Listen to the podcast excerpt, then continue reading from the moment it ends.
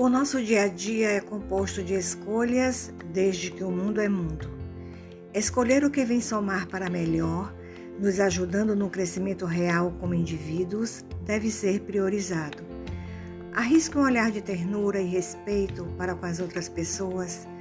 Aposente o olhar acusador, o dedo enriste, a palavra que fere e às vezes mata. Arrisque nos seus sonhos, mas lembre-se de que outros também cultivam seus próprios sonhos. Arrisque fazer valer a sua individualidade para poder respeitar e aceitar a do outro. Arrisque ser feliz olhando para o outro com respeito. Pense nisso.